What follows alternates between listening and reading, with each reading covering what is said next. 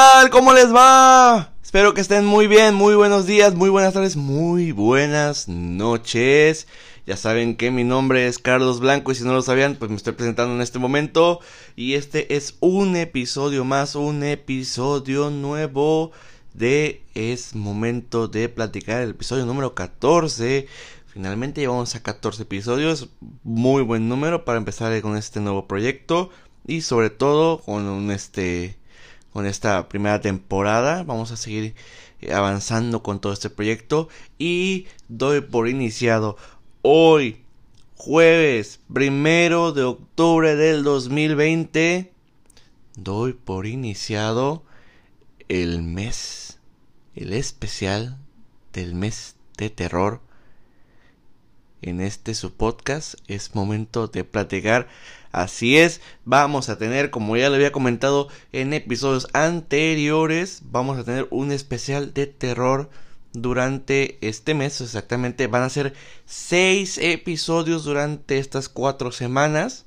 Durante todo este mes, esos 31 días, empezando por el día de hoy, primero de octubre, y terminando el 31 de octubre con un especial de Halloween con un tema muy interesante sobre el cine de terror sobre algo muy específico. Además de que tendremos aquí nuestro primer invitado y con eso vamos a cerrar la temporada. La primera temporada va a ser final de temporada. Vamos a tratar de hacer ese, ese episodio y obviamente también los anteriores de lo mejor que se pueda. ¿Ok? Vamos a estar hablando en este especial de terror de unas, de unas películas de terror continuando el especial que ya había hecho antes desde hace unos episodios anteriores de esas películas de terror que son realmente muy buenas, pero desafortunadamente casi nadie eh, ubica, casi nadie conoce porque son no tuvieron mucha distribución o incluso algunas como la del día de hoy que fueron películas directas a DVD, directas a, a video on demand que es desafortunado, ¿no? Porque son películas que merecen mucho más reconocimiento y por eso vamos a estar platicando de eso. También voy a estar platicando de unos temas de, de, videojuegos sobre un este género específico, obviamente el terror, pero unos detalles muy específicos. Ya será unos episodios más adelante. Vamos a estar con películas, el del tema de videojuegos y el tema especial de final temporada de Halloween, que es un tema, como le dije, específico de terror, de un género en especial donde se, vamos a tener un debate, una pequeña plática como lo, como lo es este pequeño, este podcast. Y vamos a dar nuestras ideas, mi invitado y yo. Ya cuando sea el momento, yo lo estaré presentando. Y aquí estaremos para darles toda la información, toda la opinión y todo el análisis que podemos dar de nuestra parte. Pero sin, sin más por el momento, vamos a dar inicio a este nuevo episodio de Es Momento de Platicar.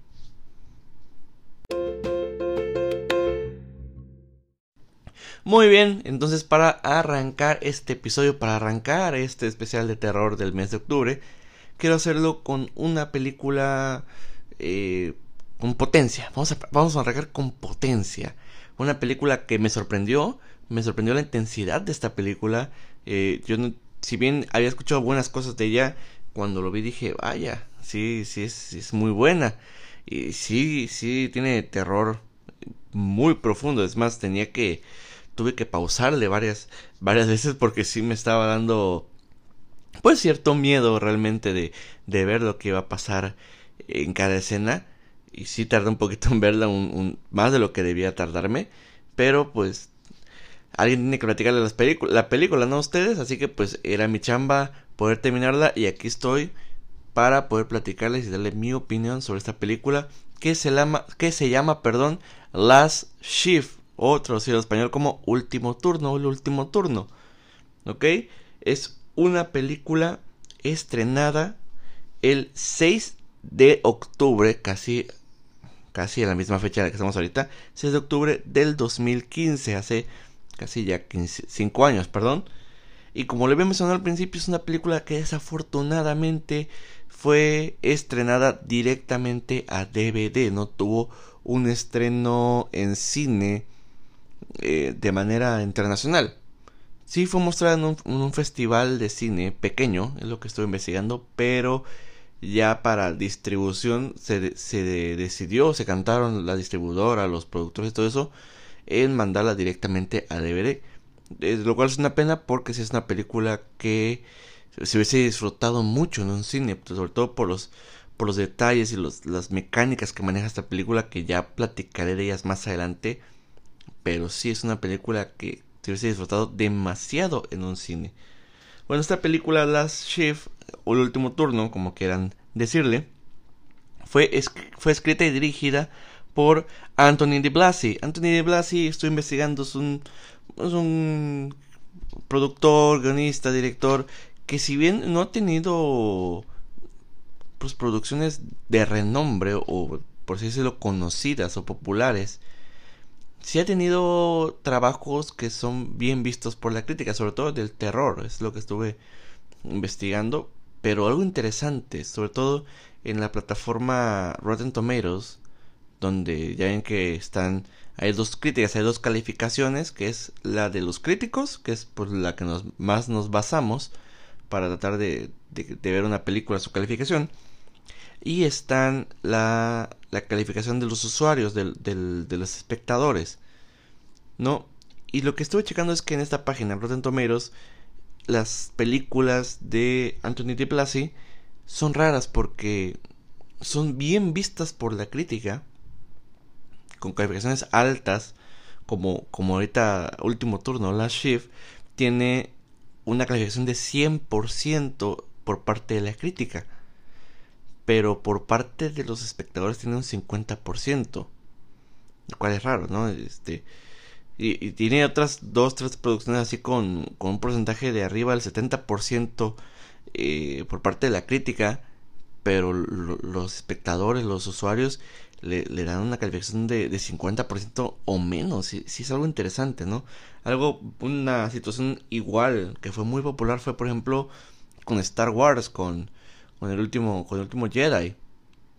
Fue una película tan aclamada por la crítica, con calificaciones muy, muy altas. Y que, y el público, los fanáticos la acabaron, que, que pelean, que este, incluso pedían que la, que la volvieran a filmar porque no les gustó, pero la, diferencia es que a la crítica le, le fascinó esta película, ¿no? Es, es, ese tipo de situaciones extrañas donde, donde la crítica y, el, y el público no, no concuerdan. Y siempre va a pasar ese tipo de situaciones, ¿no? Que es cada quien su decisión, ¿no? Y su opinión. De igual forma, eh, también apoyan en, el guion de esta película Scott Polley, que igual no tiene muchas producciones realmente conocidas y no tiene caso tanto de él ni de Di Blasi comentárselo a ustedes porque ni yo ni ustedes estoy seguro las han de conocer, ¿no? Desafortunadamente, ¿no? Es una película protagonizada por Juliana Harkaby.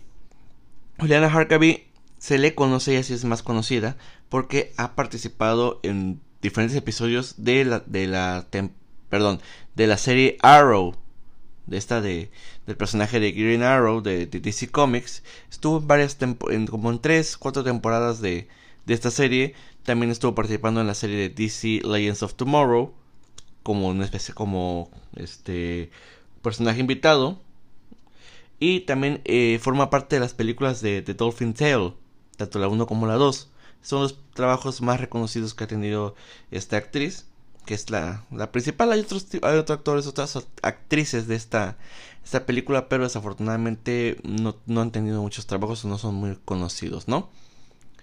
De igual forma, como ya mencioné, eh, la calificación de Rotten Tomatoes 100%, pero desafortunadamente un 50% por parte de la crítica, de los usuarios, perdón. En IMDB tiene una calificación de 5.8, que recordemos que en esta página las calificaciones son suelen rondar, mejor dicho, entre los 5.5, 6, 7 o ya incluso un 8 y eso ya es mucha película, una película de muchísima calidad para esta página. Suelen, suelen rondar las calificaciones eh, por esos números, ya pegarle a un 8, 5, 9, incluso un 10 ya son obras maestras, ¿no? Pero como lo dije en ese momento, ya depende de cada uno, de la opinión de cada quien, de cómo va a calificar, calificar una película o cómo va a decidir si es buena o mala. Ya es mucho, a veces nos gusta que la gente, que las personas concuerden con la opinión de uno Pero no siempre pasa eso, ¿no? Desafortunadamente, igual yo aquí puedo dar mi opinión de que esta película es grandiosa, muy buena, tiene grandes aspectos. Ustedes lo escucharán, verán la película y dirán, estás bien pendejo porque no vi nada de lo que dijiste o, o yo no lo vi de igual forma o fue como que muy me. Cada quien tiene su opinión, ¿no? Pero para eso estamos, ¿no? Para dar cada quien su opinión, se puede debatir todo eso, ¿no? Estamos abiertos a eso. Y es lo que venimos a hacer aquí, platicar, ¿ok? Así que vamos a seguir con, con, esta, con todo este episodio de El Último Turno o Last Shift. Y bueno, ustedes me preguntarán de qué trata Last Shift, de qué trata Último Turno, por qué la estás eh, pintando tan bien antes de empezar con el análisis. Bueno, vamos a empezar con eso, ¿no? Vamos directamente primero, como siempre, a la sinopsis de esta película, que aquí vemos a Juliana Harkavy, quien interpreta a la oficial Lauren.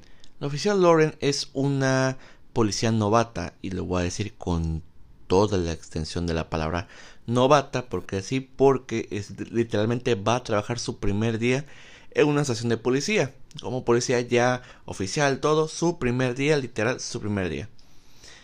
Pero ¿qué pasa? Le toca su primer día en una guardia nocturna, en un turno nocturno, pues, no hay problema, ¿no? El detalle es que le toca en una comisaría que está a punto de cerrar porque se acaban de mudar de las instalaciones a una nueva comisaría. Y tienen que haber un último turno en la comisaría vieja porque tiene, tienen que recoger unas evidencias en el lapso en un lapso de la madrugada. Y alguien tiene que estar pendiente de que se recojan durante ese turno y poder terminar, ¿no? Y desafortunadamente le toca a Lauren, ¿no? Como su primer día. Aquí todo va bien, ¿no? El detalle es que en ese turno, o en esa comisaría, una secta satánica tiene asuntos pendientes por terminar y deciden hacerlos esa última noche, ese último turno de la vieja comisaría con la novata Lauren. Y terminan terminan mejor dicho convirtiendo esa comisaría y ese último turno en un verdadero infierno. Hasta ahí dices, vaya, interesante, ¿no? Ver qué, qué puede pasar, ¿no? Pero la película termina siendo un poco más, ¿no? Debido a todos los, los detalles, las mecánicas, las perspectivas que te maneja esta película, ¿no? Que también vamos a, a detallar más a fondo, ¿ok? Vamos. Muy bien, lo siguiente que quiero platicar de esta, de esta película son dos cosas en sí, ¿no? Primero lo que es el tiempo y lo otro es más o menos el estilo de cómo maneja este tiempo, ¿no? O la forma de cómo se maneja ese tiempo. Ya había platicado en episodios anteriores de películas de terror que el tiempo promedio de una película de terror de su duración termina siendo alrededor de una hora y media, tal vez cinco minutos menos, cinco minutos más, pero ese termina siendo el promedio de una película normal de terror, ya sea independiente, ya sea que no sea no tenga mucha distribución como esta que estamos hablando ahorita o incluso producciones este de renombre, ¿no? De mucho peso eh, de forma de distribución y de producción ya películas eh, muy muy eh, producidas con mucho mucho renombre con mucha producción detrás por así decirlo ya llegan a durar dos horas o incluso más no pero eso ya te lo da eso ya están obligados por por cuestiones de producción por cuestiones de, de guion cuestiones de dinero por otras cosas no pero lo regular es una hora una hora y media no ya dije cinco minutos más o menos no y esta película está en ese, en ese rango. Termina durando una hora 27 minutos, que pues es más que suficiente. Y esta película ocupa un estilo de, de terror que a, mí me, que a mí me gusta mucho por cómo se puede manejar la historia. Es de estas películas donde la historia se inicia, se desarrolla y tiene su desenlace en una misma noche, en un, en un mismo día. Bueno, noche. Por hablar por las películas de terror siempre son en la noche, ¿no? Como películas como las que he platicado como Ready or Not, eh, Hush o la autopsia de, de, Jane Doe, es, fueron, que son películas que tuvieron todos, toda su trama, toda su narrativa en una sola noche. ¿Y qué te da este tipo de películas? Que la intensidad pueda ser grande, que la intensidad no se detenga, que en el momento que se inicie con el terror, no pare, y no pare, no pare, no pare, no pare, y lo único que pueda pasar es que siga escalando, escalando hasta el mero punto más alto, donde es donde se, se, se, se desenvuelve todo el terror, ¿no? pueden haber momentitos eh, tranquilos, entre comillas, como que para darte un respiro, no tanto a ti como a la misma película para que no, no, no se descarrile, por así decirlo, el tren de terror que, que va manejando. Pero ese tipo de momentos donde, donde te obligan a bajar la guardia es donde mejor te agarran para volver a meterte al terror, ¿no? Y es lo que pasa en esta película. Esta película me sorprendió que en los primeros tres minutos de la película, y sí, los primeros tres minutos de la película, ya estabas viendo algo raro. Literal, ya te estabas cuestionando el qué está pasando en esta película. Y así pasa, y la película prácticamente cada 5 o 10 minutos ya está pasando algo y no deja de pasar y no deja de pasar algo. No te deja respirar, por así decirlo, y cuando te deja respirar es porque te va a venir con algo más cabrón aún que te va a decir, bueno, ¿y esto de dónde salió? Esto no me lo vi venir. ¿Por qué eso? ¿Por qué ese terror me da miedo? Y sí, sí funciona. Sí, la película es un cliché. Tiene ciertos clichés de terror.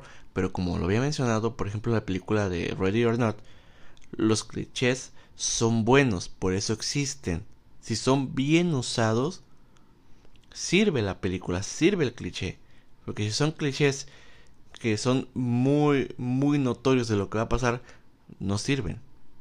No va a tener el mismo impacto que un cliché bien manejado, que te, que te deja adivinando qué es lo que va a pasar y te puedes te puede entrar por una parte donde no te lo esperas o intentar ser creativos y manejar cosas diferentes a los clichés que estamos acostumbrados a ver.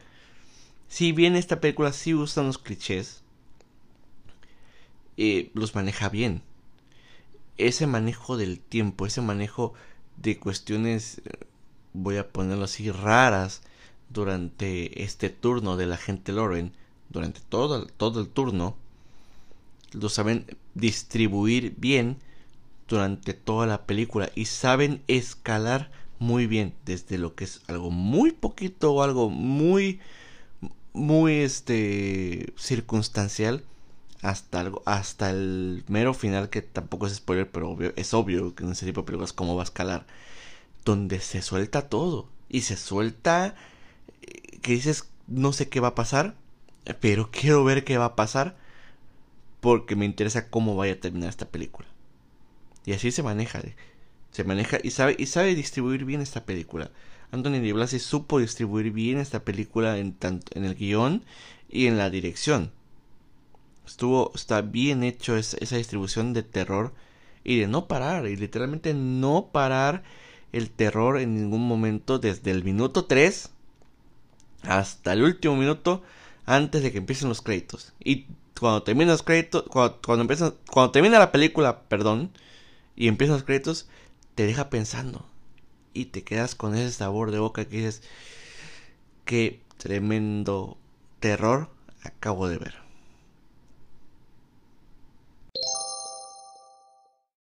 Bueno, ya otro punto acerca de esta película, bueno, otros dos puntos, mejor dicho, que son parte también de estos clichés que había mencionado, pero que fueron, como lo dije, bien usados, son los sonidos, los efectos de sonido y los visuales que te presenta la película.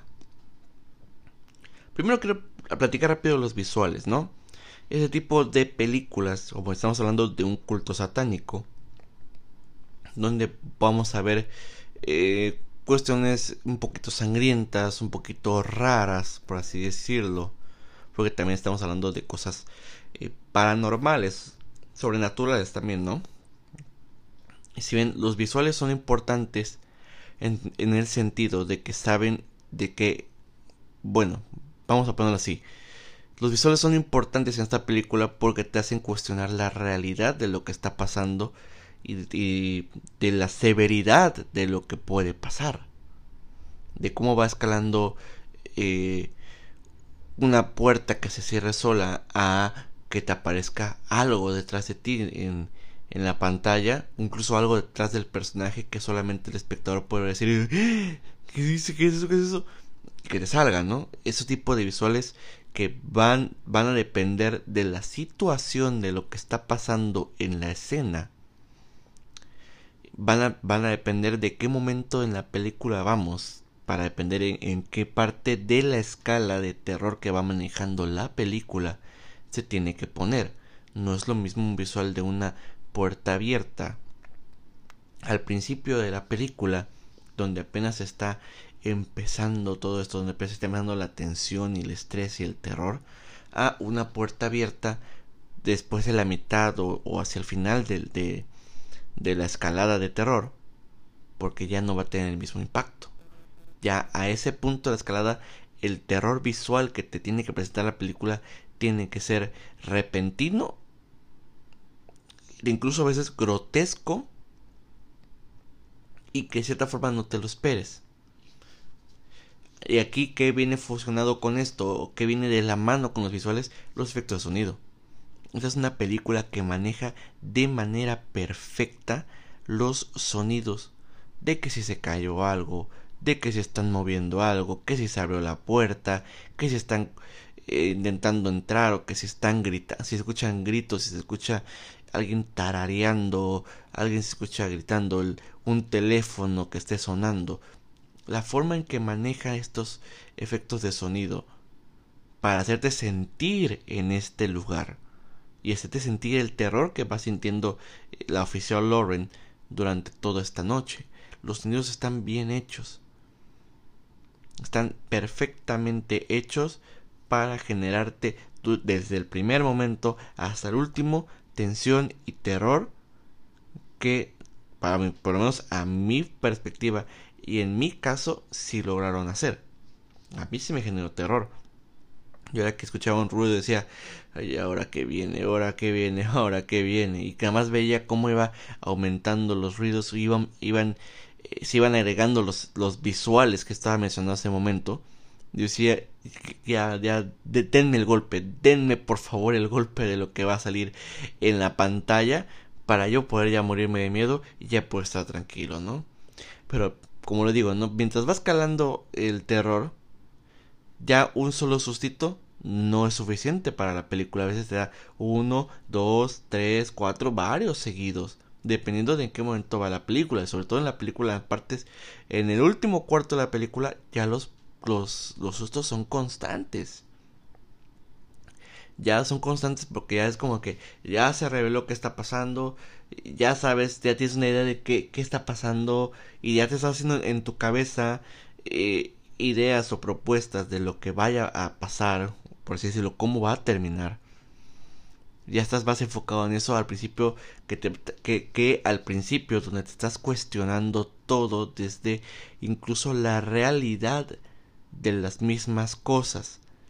Cuestionando si está pasando realmente o incluso es solo la imaginación del, del mismo del mismo personaje o incluso sea algo eh, armado, ¿no? Como un tipo de forma de molestar al personaje, ¿no?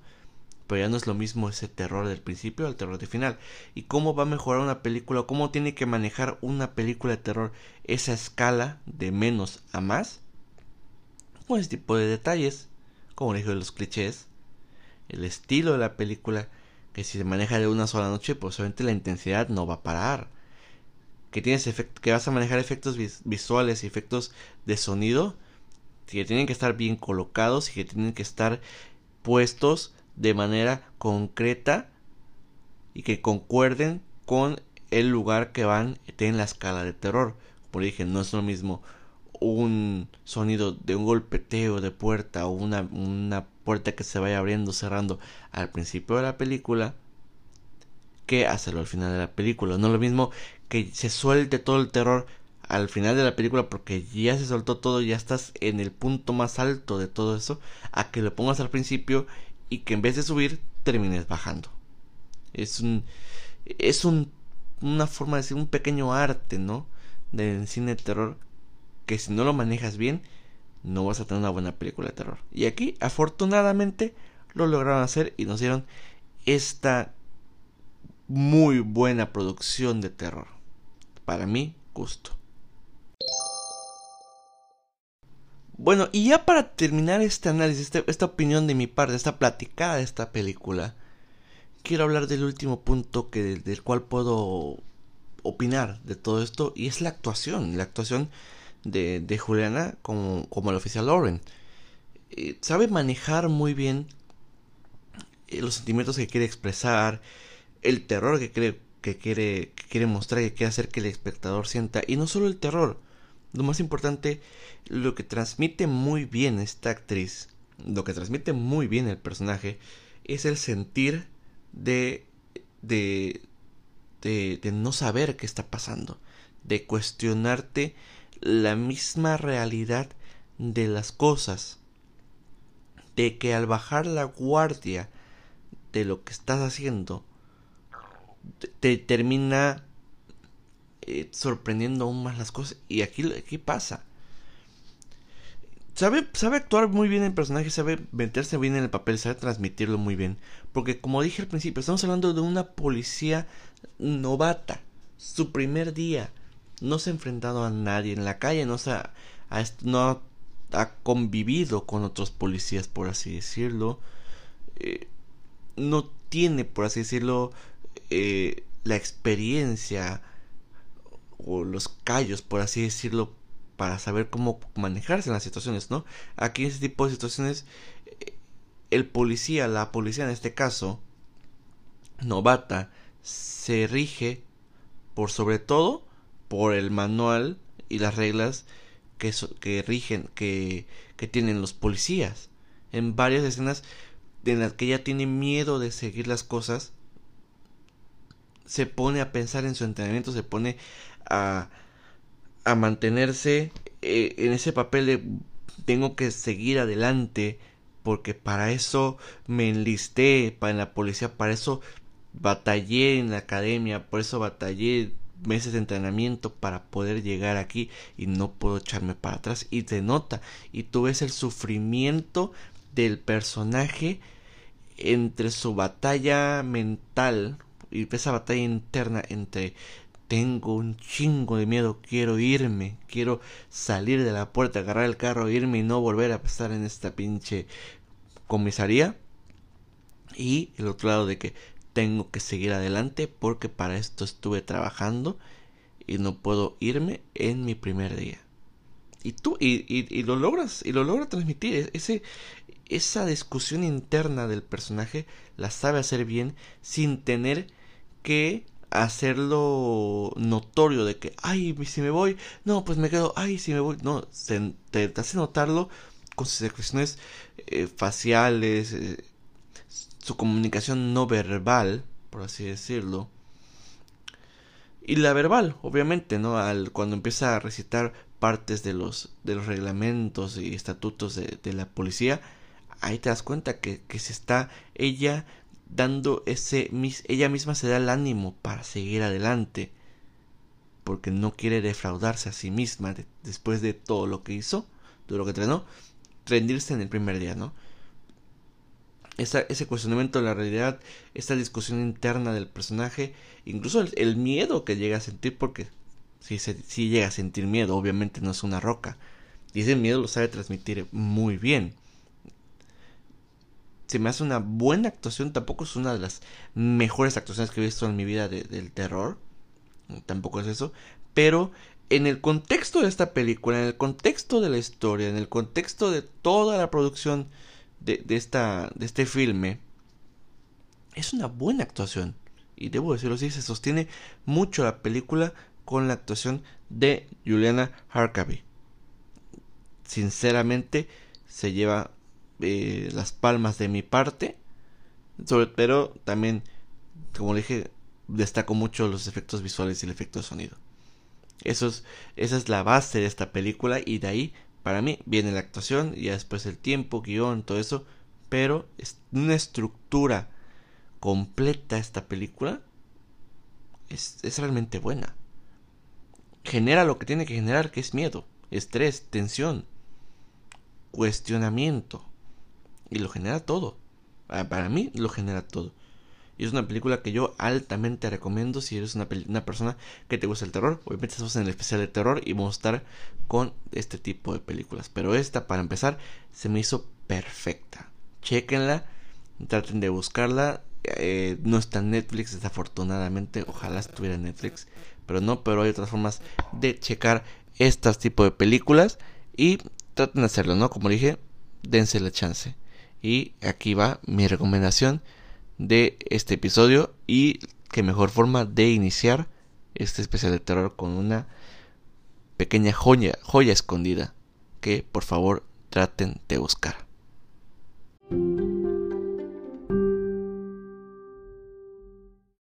Y bueno, esto ha sido todo por este, este primer episodio del especial del mes de terror de este, de este año, de esta primera temporada de nuestro podcast. Y espero les haya gustado, espero se animen a ver esta película, es grandiosa, es un terror eh, básico pero totalmente efectivo. Y se me hizo una grandiosa forma de empezar este, este especial, este primer episodio del mes, de los seis que ya comenté que va a haber en el mes. Espero les haya gustado, espero se motiven a verla. Si la ven, eh, denme sus comentarios de la película si les gustó, si no les gustó, si creen que, mi, que se motivaron con mi opinión, si tienen algo que concuerden conmigo o que estén en desacuerdo conmigo, lo quieren eh, platicar, ya saben, síganme en mis redes sociales para todo eso que es arroba charleswhite75 en Twitter y en Instagram también me pueden escuchar y mentarme la madre si quieren ahí, ponerme críticas de eh, las películas que, que, estoy platicando, que es El Fenomenal Charles, así me encuentran en Instagram, repito, Twitter arroba Charles White 75 e Instagram como El Fenomenal Charles.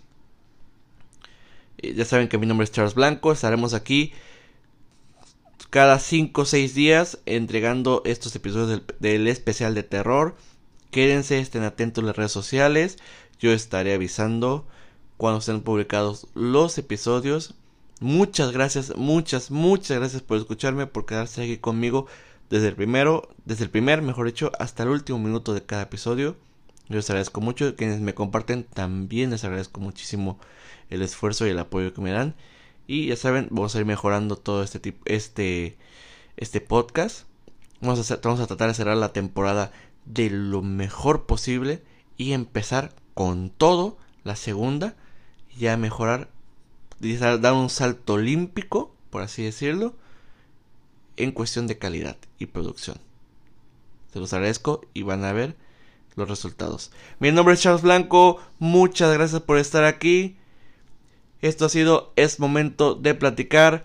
Cuídense mucho. Bye.